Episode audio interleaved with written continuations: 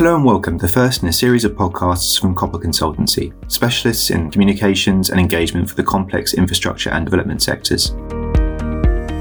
My name is Rory Puxley, account manager here at Copper, and I will be hosting today's episode on the Chancellor's autumn budget. We will be joined by Patrick Trainer, account director in our infrastructure practice and public affairs specialist here at Copper, and Billy Greening, account manager and Conservative councillor in Horsham in West Sussex. Recorded on Budget Day, we discuss the broad vision laid out by Rishi Sunak on the future direction of the government and whether this represents a return to Labour thinking on the economy. Look at the further detail that was given by the Chancellor on levelling up, investment in infrastructure, and the surprise absence of announcements on green infrastructure ahead of COP26. We discuss housing and question whether the spending commitments announced will help the government meet its goals on house building, following the shelving of planning reforms seen as controversial by some in the Conservative Party. The episode will close with a summing up of Patrick and Billy's winners and losers from this budget.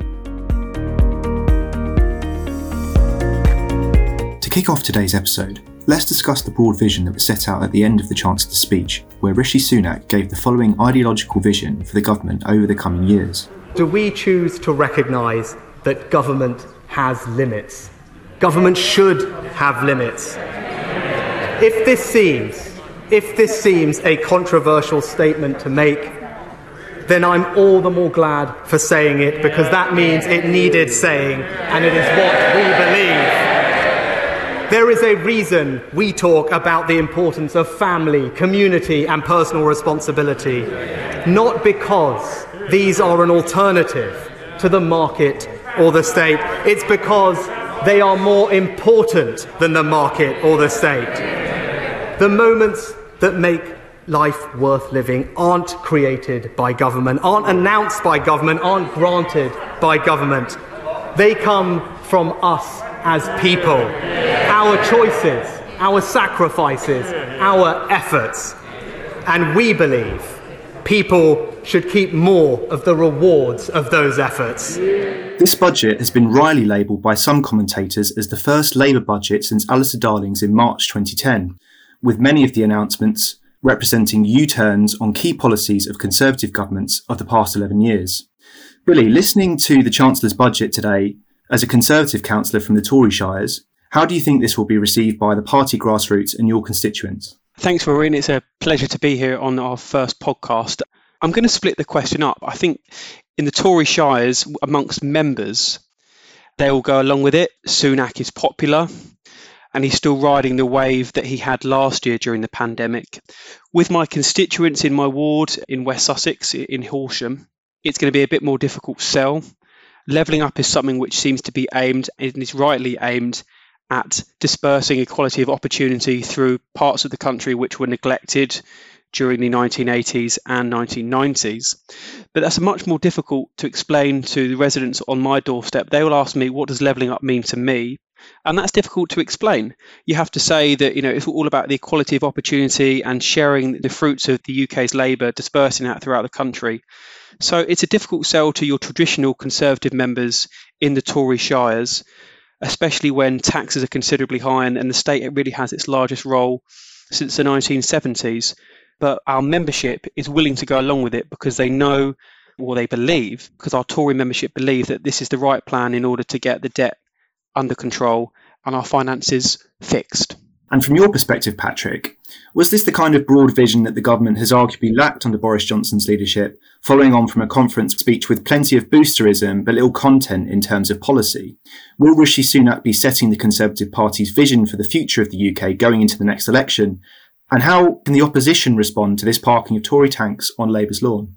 Thanks, Roy. I think there's a, a, few different elements to that question. Starting first with the Labour response, I, I think everyone probably admits and concedes that the budget today puts the Labour Party in a difficult position. We've seen the Conservative Party announce huge sums of money and spending and some tax rises. As people have said, it looks almost like a budget from the Gordon Brown years rather than from a Conservative administration.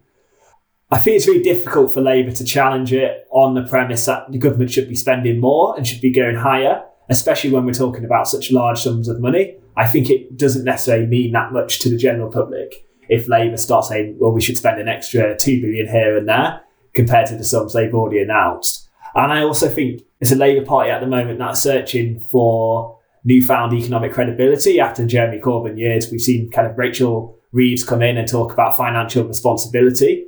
So the party are in a really difficult position to kind of respond to kind of what's been announced and also maintain that position as kind of being seen as financially credible.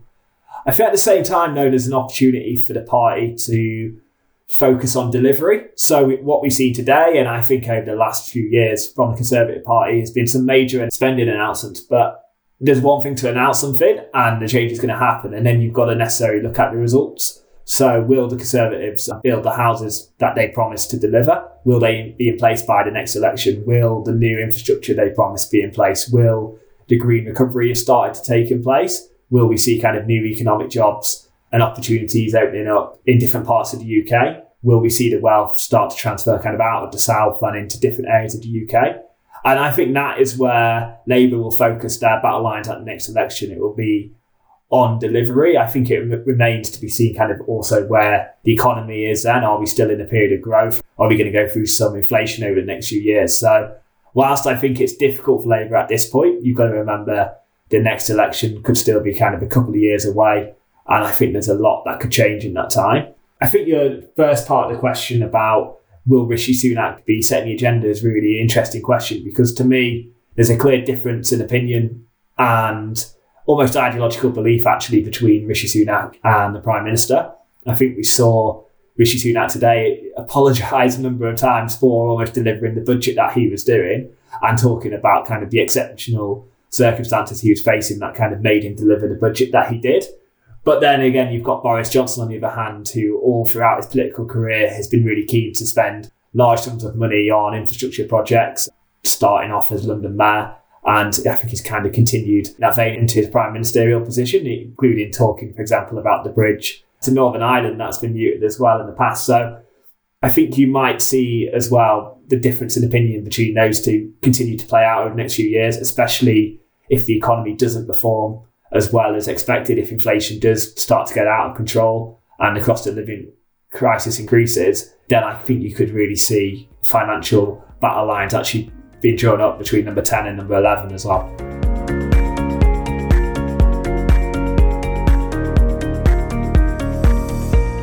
Moving on to infrastructure, the Chancellor fleshed out a little more detail as to exactly what levelling up entails, with a number of spending pledges to boost regional infrastructure. Madam Deputy Speaker, infrastructure connects our country, drives productivity, and levels up. That's why our national infrastructure strategy invests in economic infrastructure like roads, railways, broadband, and mobile, over £130 billion.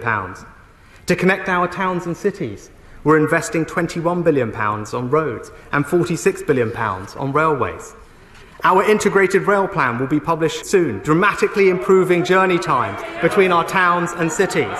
And today, we're providing £5.7 billion for London style transport settlements in Greater Manchester, the Liverpool City region, the Tees Valley, South Yorkshire, West Yorkshire, West Midlands, and the West of England. And we're helping local transport everywhere with £2.6 billion for a long term pipeline of over 50 local roads upgrades, over £5 billion for local roads maintenance, enough to fill a million more potholes a year, and funding for buses, cycling, and walking, totalling more than £5 billion. The Prime Minister promised an infrastructure revolution. This budget delivers an infrastructure revolution. Patrick, Listening to this section of the statement, many outside London will have been encouraged to hear more detail on how the government plans to level up the regions, in their words. But others will have been surprised by the omissions on green infrastructure. We heard about rail, roads, broadband, and mobile, but nothing on green initiatives, such as heat pumps and home insulation, with the Energy Efficiency Infrastructure Group estimating that this will cost around £10 billion over the next three years, a figure that the Climate Change Committee, the group that advises the government on climate change policy, have questioned as to exactly how the government will pay for these commitments. Were you surprised by the lack of green funding just ahead of COP26 next week in the budget today? Yeah, I was, Rory. I thought it was a really kind of clear opportunity for the government to go large on its green agenda and to talk up all the things that the UK will be doing in its kind of race to net zero. So I think a lot of people tuning in will find that surprising. I think we've seen this week that people do care more and more about the environment. Everyone who is following kind of the debate around the sewage amendment on Twitter and the backlash actually there was towards Conservative MPs who voted against that amendment. It is an issue that resonates with voters.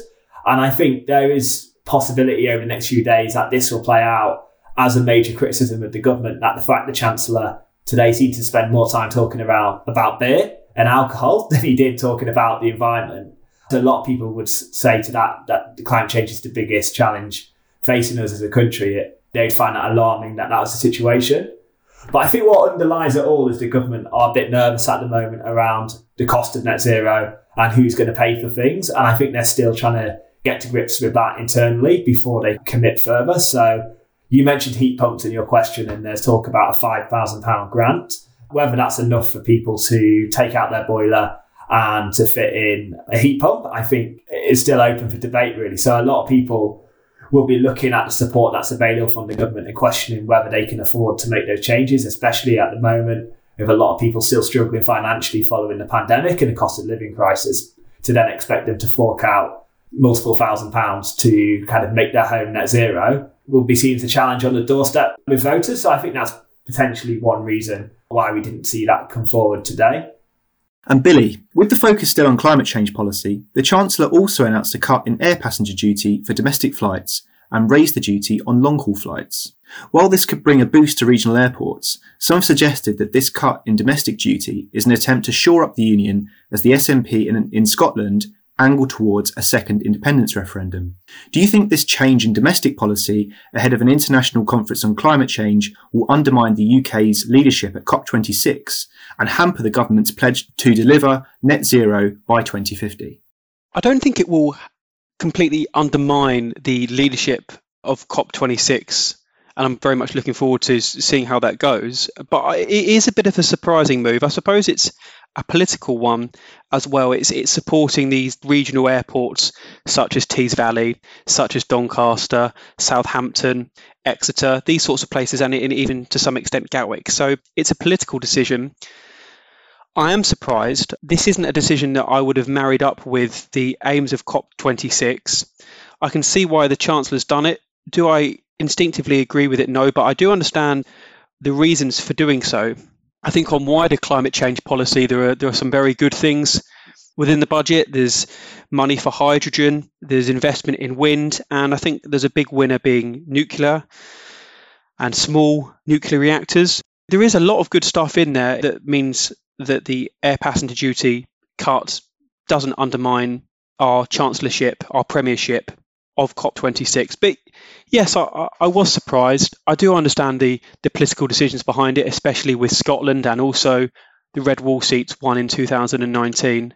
It will undoubtedly bring investment and keep jobs in those areas. I mean, speaking personally of Gatwick, which is just up the road, significant numbers of my friends and my constituents are employed by the airport. So I truly do understand the importance of it. I think one of the key parts of the budget, which was may have been missed, is a, is a, this competition or investment opportunity for sustainable aviation fuel.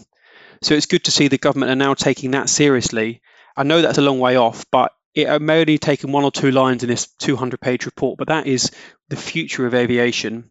So the government can now take that seriously and get that right, that may well be the future, connecting our airports by a sustainable fuel source. That may be a long way off, but let's hope that today can be a start to that. Can I just come in on this one, Rory, with a couple of kind of thoughts and observations? So, I, I think the challenge for the air passenger duty thing is the optics. Again, we've seen at the moment how easy it is for a story to go viral on Twitter. You can argue about kind of the facts behind some of these stories, but you can definitely see opposition groups to the government saying that the government has slashed their passenger duty, making it easier to fly in the week before COP. And to me, that seems like a bad message for a government going into a global conference on climate change that we're hosting.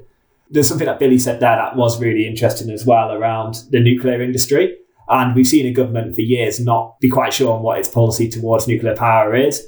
There's been lots of international security concerns as well in terms of foreign states investing in the nuclear industry.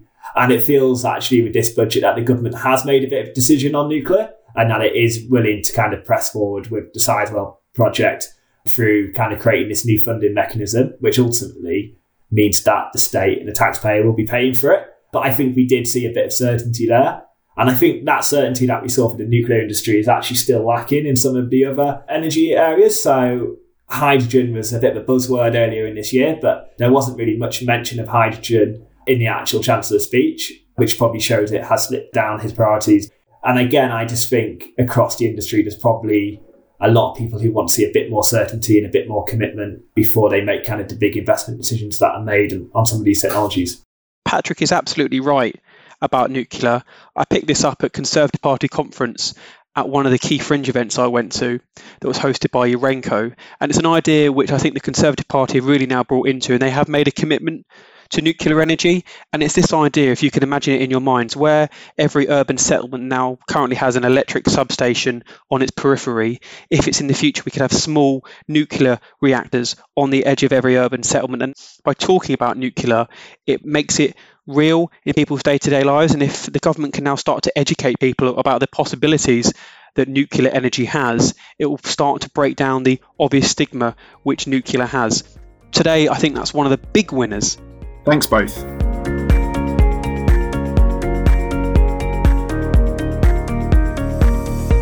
Moving on to housing now. There was also £24 billion today in the budget for housing, with £11.5 billion to build up to 180,000 affordable homes, with brownfield sites being targeted for development. Now, at the start of this month, the government quietly shelved planning reforms that were seen as controversial amongst Conservative backbenchers, local Conservative councillors, and the party grassroots. Billy, as a Conservative councillor in Horsham, were you pleased to see the emphasis moving away from Greenfield to Brownfield sites in the Chancellor's speech today, in line with the Prime Minister's speech to conference three weeks ago? And what effect do you think this will have on house building? Yes, I was pleased to see the emphasis change from green to brownfield. Whenever I knock on doors, whether it is in Horsham, whether I go and campaign throughout the rest of the country, the thing that people talk about housing the most is they say we should be building on brownfield sites first. Now in Horsham, we have limited amount of brownfield land, and I think one of the most encouraging things that the Prime Minister said two weeks ago at Conservative Party conference is that we shouldn't be building houses on greenfield land anymore. And for a place such as Horsham, which has limited protection, we have no greenbelt land. That's an important distinction in planning terms. This is vital for us if we're to protect our countryside. My voters are environmentally very aware and want to preserve the reason they moved here in the first place. Before the pandemic, more people were moving away from London to Birmingham. And I really want that trend to continue because it gives people in the Midlands and the north of England, the areas we're trying to level up, an opportunity. And it also helps to preserve the quality of life for the people in the southeast where housing development has been too much for too long. So, yes, really positive. Overheated southeast, levelling up is an opportunity to cool that down and really get the Midlands engine and the Northern powerhouse going on the house building front on urban land, which they have more of. Thanks, Billy. And Patrick, do you think that this commitment to house building will help the government reach its target of building 300,000 new houses each year by the middle of this decade, on which it's currently falling short of? And is the 180,000 figure for affordable homes enough to satisfy growing demand in what is an expensive property market? I think on this issue, I, I think I probably disagree with Billy a bit, really. I'd start off by saying a lot of the announcements we saw today were the government re-announcing existing commitments on housing. And actually, if you look into the detail, only a small element of what was announced today was new. We've also seen a government as well who came in and talked about reforming planning system, making it easy to tackle the housing crisis, which is a supply crisis.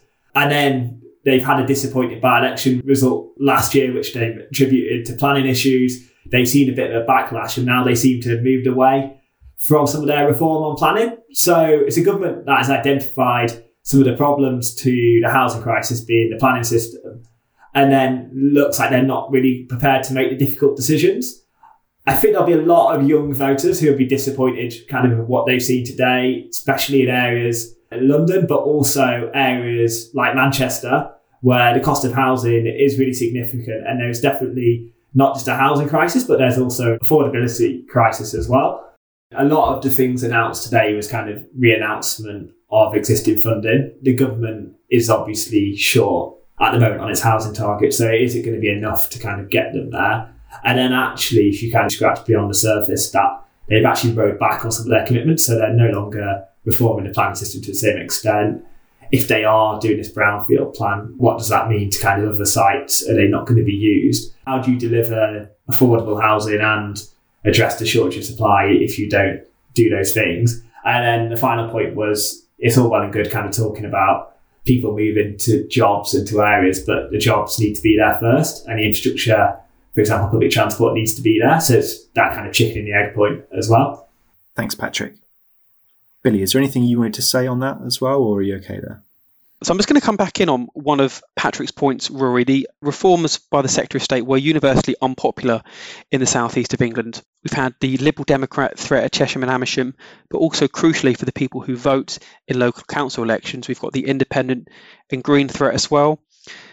My constituents realise the threat that the climate emergency faces, and through things such as biodiversity net gain and the environmental threats which we have, house building on greenfield sites is something which we have to take grasp a hold of and say that COVID presents us with a once in a generation opportunity to finally level up other parts of the country. And Patrick is right, it is chicken and egg, but this is where the state can play a leading role and the state has to play a leading role. The state and the government should be saying, we're not going to be building as many houses in the southeast anymore. You've had too many economic opportunities are going to go to Darlington, they're going to go to Leeds, they're going to go over to Wales, they're going to go to Scotland, they're going to go to the coastal communities which need them as well, which are in you know in the southeast too, and that will take pressure off of London and the southeast.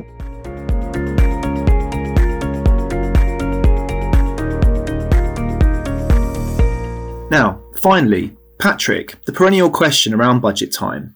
Who were the winners and losers from today's budget? So yeah, I think the main winners from the budget will be actually those who drink low alcohol percentage craft beer, who will see the price of their pint go down significantly. So they'll be celebrating with a few drinks tonight, I think.